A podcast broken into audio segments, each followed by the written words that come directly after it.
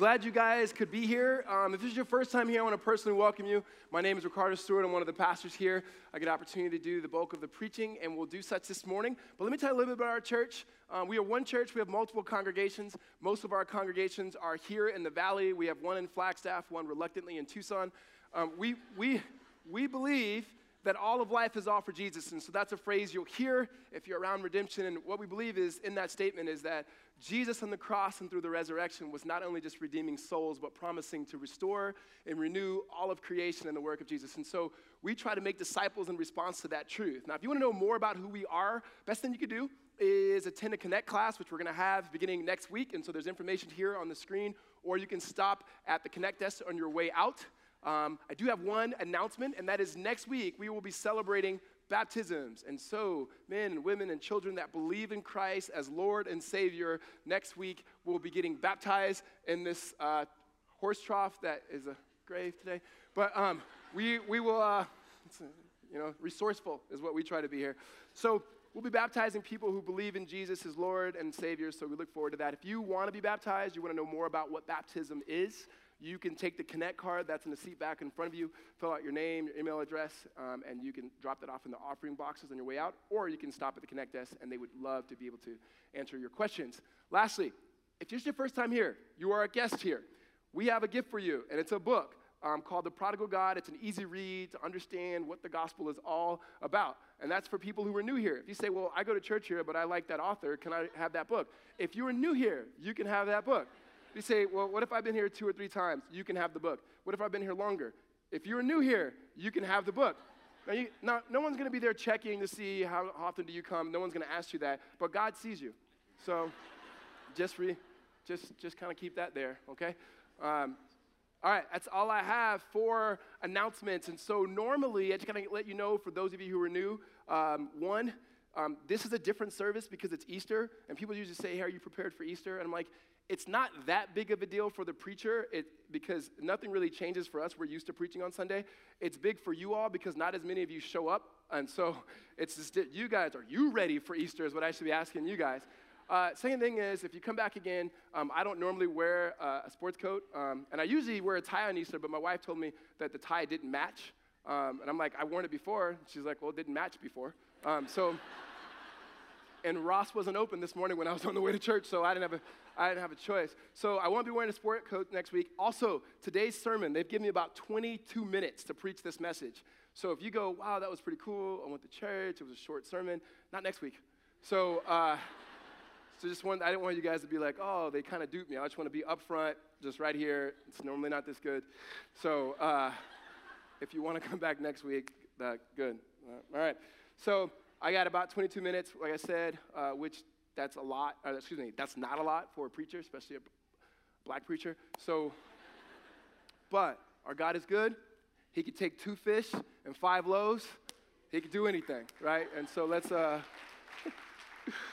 uh, you guys are clapping for no reason. Let's pray. Let's pray. Father, we, we ask that your spirit would um, just move in the lives of people today and you would take your word, which is more than efficient and sufficient for salvation, that you would communicate to us the ways of Jesus in ways that we can see him, know him, and trust him. And so remove me, help us to see the cross and the empty tomb and the power of the resurrection of Jesus. Father, we thank you and we praise you in Christ's name. Amen. So we use this phrase in our culture, we'll say hindsight's 2020. And what we mean by that is usually that, you know, looking back, we can see things and understand more clearly. I, I think that even happens even as we watch movies. And there's certain movies that you get to the very, very end of the movie that you go, ah, oh, you need to go back to watch the movie again in light of what you've seen, right? So the first two movies that come to mind is um, one is the Book of Eli, right? You get to the end of the Book of Eli, and you're like, Denzel's been blind the whole time, right? Some of you well, you gave it away. The movie's been out for a long time. That's on you, all right? the other movie is The Sixth Sense. And if you've seen The Sixth Sense, you get to the movie and we realize the dude's been dead the whole time. Again, don't act like I spoiled it for you. That movie's been out, checked it this morning. 20 years, guys. 20 years. That's like coming up and going, me saying, hey, Jesus has risen. What? Spoiler, right? It's like, just so you know, that happened. And, and, and the same way that you go back now and you watch those movies in light of that, it gives a new perspective and an understanding. It's the same way with the New Testament writers. Sometimes when we look at the Bible and we say there's the Old Testament and New Testament, sometimes we maybe think like the Old Testament, God was like, that didn't really work. All right, let's try a different one, a different way. The New Testament totally got it better. And it's like, no, it's one continuing story. The difference is the writers of the New Testament, they know the climax of the story, primarily Jesus' death and his resurrection. And now that they know that they look back in the same way we can look back in the book of Eli and go, he's Denzel's blind the whole movie, or The Sixth Sense, the little cute white kids, dead the whole movie. Now the writers of the New Testament look back and they go, it's been about Jesus the whole time. That every single thing in the Old Testament has pointed to him being the Messiah, that it was never about humanity trying to fix humanity's problem, but it was actually God who in Christ was fixing humanity's problem of sin to bring new life to everybody who would believe in him. And so we look through that lens to begin to understand what the gospel is all about. And so this morning we're going to be looking at Romans chapter 5, um, verses 12 through 21. If you have a Bible, turn there. Um, normally we hand out Bibles, but I don't have that much time today, so just look it on the screen. So, Romans chapter 5, verse 12. It starts with this Therefore, just as sin came into the world through one man, death reigned through sin, so death spread to all men because all sinned. For sin indeed was in the world before the law was given, but sin was not counted where there's no law. Yet death reigned from Adam to Moses, even over those whose sinning was not like the transgression of Adam, who was a type of the one to come. Because, Ricardo, what's happening? There's a lot of words there. Okay, I'm going to tell you. And more words than I just read. so, what you have here is Paul is trying to tell the story in light of the death and resurrection of Christ. And he tells a story with two different people. He tells a story with Adam, and he tells a story of the new Adam, which is Jesus. So the old Adam and the new Adam. One brings death, and one brings life. The story begins in the very beginning of the Bible, where God created the world. It starts with God, it continues with God. He says, Everything's good, it's good, it's good. He looks, That's good, that's good. At the apex of his creation, he creates humanity, and he creates Adam. And he looks at Adam, he says, Something's not good. Adam's like, What's not good? He goes, I'm gonna create a woman for you. Adam says, What's a woman? And God was like, Just wait. And so then he caused Adam to fall asleep, took a rib out of Adam, he creates woman. Adam, for the first time, sees a woman, his bride, and, and, and he poetically says to her, Dang, girl, right? And so you have this picture, that, that is a translation of Hebrew. And so you have you have this picture, and he's and he's trying to spit game. He's like, "You're the only one," and she's like, "No, literally, I'm the only one." Um, and you have this, this beautiful picture of things being good. Well, then Adam gives Adam, or excuse me, God gives Adam and Eve this vocation to steward creation. And that they are li- to live in light of who God is and His promises and His love. And He gives them one prohibition like, yo, whatever you do, don't eat of this tree, because if you do, you will surely die. And death will reign in the world. Well, we know how the story goes, and that is Adam eats of the tree. Now, some of you go, wasn't it Eve who ate first? Like, I mean, isn't it Eve's fault? You can say that, but Adam said, excuse me, God said that Adam would be the representative. Did Eve sin? Yes, she sinned. Women, you sin too, is what the Bible says. But this, this particular goes on the man. And it says Adam was the representative of all humanity. And when Adam fell, is what we talked about, he sinned, death entered the world. What Paul is talking about here is, is that. That the way sin entered this world and brought death and everything that hangs, like, hangs on death, meaning death's far reaching um, stretch and pain that enters in every single person. And what I can say is, we don't become sinners when we sin, we sin because we're sinners. Because we are in union with Adam, that all fell in Adam. We say we are by nature and choice sinners. Or another way to say it is we are naughty by nature. Right? Some people get it, they're like, I'm laughing. Some people just are laughing because the person next to them is laughing. It's not even a point of the sermon, but we are sinners separated because of Adam. Adam became the representative of all of humanity. Like he represents us. And Paul is saying that's the way it was. But then he says something in the latter part of verse 14. He says that Adam was a type of the one who was to come. And not to get into what does type mean, it's like a pattern, meaning that when we think about it, when we look through the lens of Christ, we realize even in Adam, God was already knowing what God was going to do in Jesus. That Adam was a type, meaning he was to represent um, humanity and fall, God will give another to represent humanity and succeed. That he says that he was the type of the one who would come, the true and better Adam, namely Jesus Christ. And so Paul goes on to talk about this gift now that we receive from God through Jesus. Verse 15, but the free gift, it's not like the trespass. For if many died through the one man, much more have the grace of God, the free gift by the grace of the one man, Jesus Christ, abounded for many. And the free gift is not like the result of the one man's sin. For judgment following the one trespass brought condemnation, but the free gift following the many trespasses brought justification. For if because one man's trespass death reigned through that one man, much more will those who receive the abundance of grace and the free gift of righteousness reign in the life through the man Jesus Christ. You could cry, it's a lot of words. What does that mean? I'm about to tell you, and more words than we just read. Here's what's happening here is Adam is, and in Adam, that's not something we have to accept or pray for. We're sinners because of Adam. There's nothing you can do about it, right? When I look at my kids and I go, um, my kids have a big forehead, right? Why? Because their daddy has a big forehead. Guys, there's nothing they can do about that. It's called genetics. Some of you guys are laughing, but I'm looking at you, and you got your issues too. All right? And it came from somewhere, and I'm just telling you, there's nothing you could do to change it. Um, let's go down the list. Okay, so you, no, I'm just joking. so we, we, we had this sense of going, we, like in Adam, we fall. However, when it comes to the new Adam and grace, it's not something we just accept. It's not something that we're born into. Like we like to say, we're not born into this world as a believer of Christ. People like to say, I was born in a Christian family. I was raised as a Christian family. And what you mean is maybe your parents, maybe your mom, maybe your dad, somebody was a Christian. You're not born into this world going, like, like they, you didn't come out of your mom's uh, body and, and go, oh, John 3.16. Right? That doesn't happen. We have to receive the gift of grace.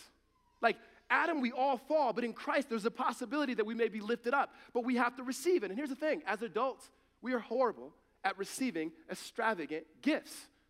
Right? We are. If somebody came to you and gave you an extravagant gift, you never just go, thank you. You go, oh no, no, man, I can't, no, I can't take this. That's, that's just too big of a gift. I can't, I can't do this. You know who can? Kids. There's never been one kid who's like, what? Mom, dad, sit down. I can't take, I can't take this. Like, I, I, mean, I know how hard you guys have been working. I know. They go, thank you. They might, they might even say thank you. And they just take off, they run, and they enjoy the gift.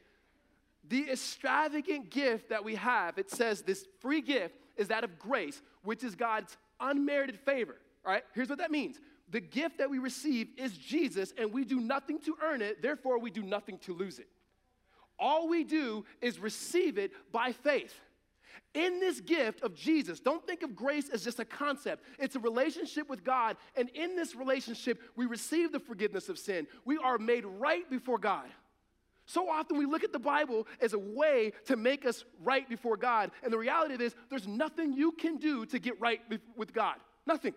I can pray hard enough. You can't pray hard enough. You can't read hard enough, right? God in Christ makes you right with Himself. That we are accepted on his behalf. And so when it comes to this gift of grace, all you need is need in itself. And when you acknowledge that need, that you are separated from God, then we may, by, by faith, be able to receive the gift that in Christ, that's in Christ Jesus. Amen? Now, Paul goes back and forth in this section. You know, death and Adam, life and Jesus. This one man's act brought condemnation, but this man's act brought forgiveness of the many transgressions. And he uses this phrase, much more, much more. The reason why he's saying much more is though what Adam did brought chaos, what Jesus did is not just merely compensation of that. He does much more good than the destruction that Adam has brought. That Jesus is much greater. He's far more glorious. That he is Lord, Savior, and ruler of any man, woman, or child that would place their faith in him to have this new and abundant life. And it's a gift to be received. Question is, do we want to receive it? Paul is telling the narrative. Yes, in Adam, there's sin, there's brokenness. But in Jesus, there's a new life. There's much more grace. It's unmerited favor that you may have a relationship with him from now throughout eternity. Where he continues here in this last section, verse 18. He says, Therefore, as one trespass led to condemnation for all men, So one act of righteousness leads to justification and life for all men. For as by one man's disobedience the many were made sinners, so by the one man's obedience the many will be made righteous. Now, the law came in to increase the trespass, but where sin increased, grace abounded all the more. So that sin reigned in death, grace also, might reign through righteousness, leading to eternal life through Jesus Christ our Lord. Car, that's a lot of words. Well, I'm going to tell you what that means, but in more words than I just read. is what, he, what Paul is reading again is that this grace brings something to us, that this grace abounds.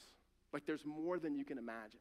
Like there's more grace than you can even fathom. And you say, but why does, why does the gospel have to talk about so much condemnation? Here's why because sin is injustice towards God.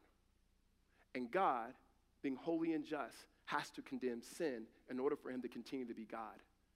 That Jesus and, and God, the Father and the Spirit, is not pointing out our sin to somehow get us back. Like that's what we do in relationships. We, we do it, we do it. Those of you guys who are married, you know you do it all the time. And those of you guys who are not married, you do it all the time, right? And that is, you made me feel a certain way, so now I want you to feel some type of way. Anybody else besides? Okay, just me, right? And so there is that moment where I'm gonna try to make you feel the way that you made me feel, and I'm gonna point some things out in you. This is how the argument usually goes. Somebody points out, you know, you do this, huh? It's funny, you should say that right? And then you, you pull out the list that you have. Even though love keeps no record of wrong, I just happen to have this in my pocket, right?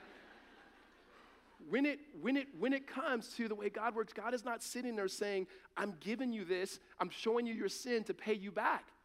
He's showing us our sin that He may show the abounding grace in which He has for us. Like He's showing us that we are a sinner so that we would see that He's our Savior.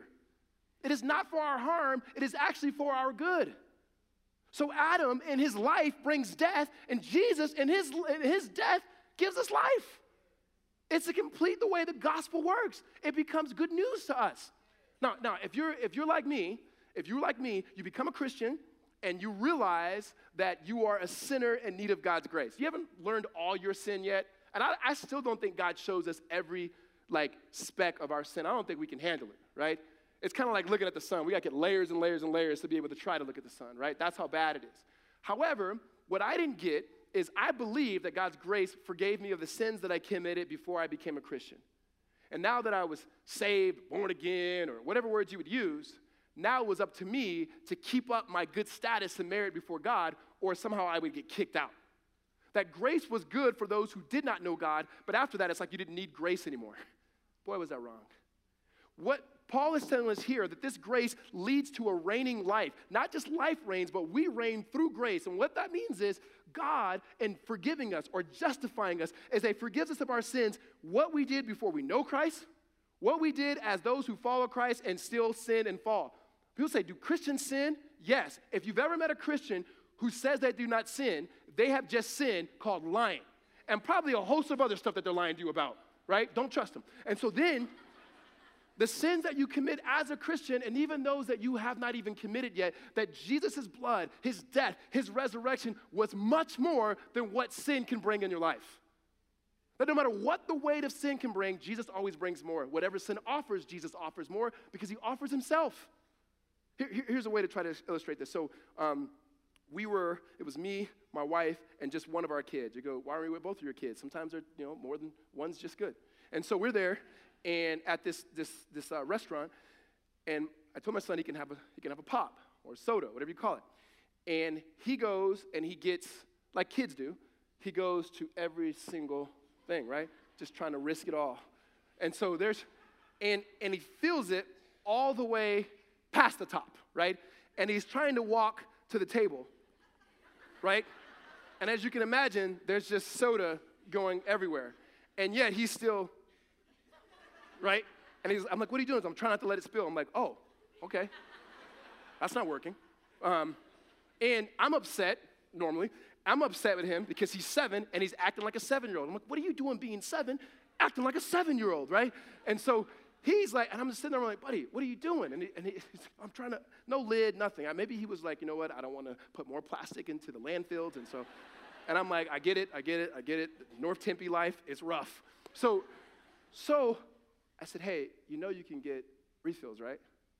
And he looked at me like, I'm like, yeah, you can go get as much as you want. And he's still going, really? right? Like, when it comes to the cup of grace, it runneth over. That there's not a point in our lives that we can't come to God and go, can we get more? There's not a point in our life that we can't be bombarded by our own sin and the own weight of our own sin to go, do I go back to Adam? And Jesus is like, no, now that you're in me, you're always in me, and then I in you.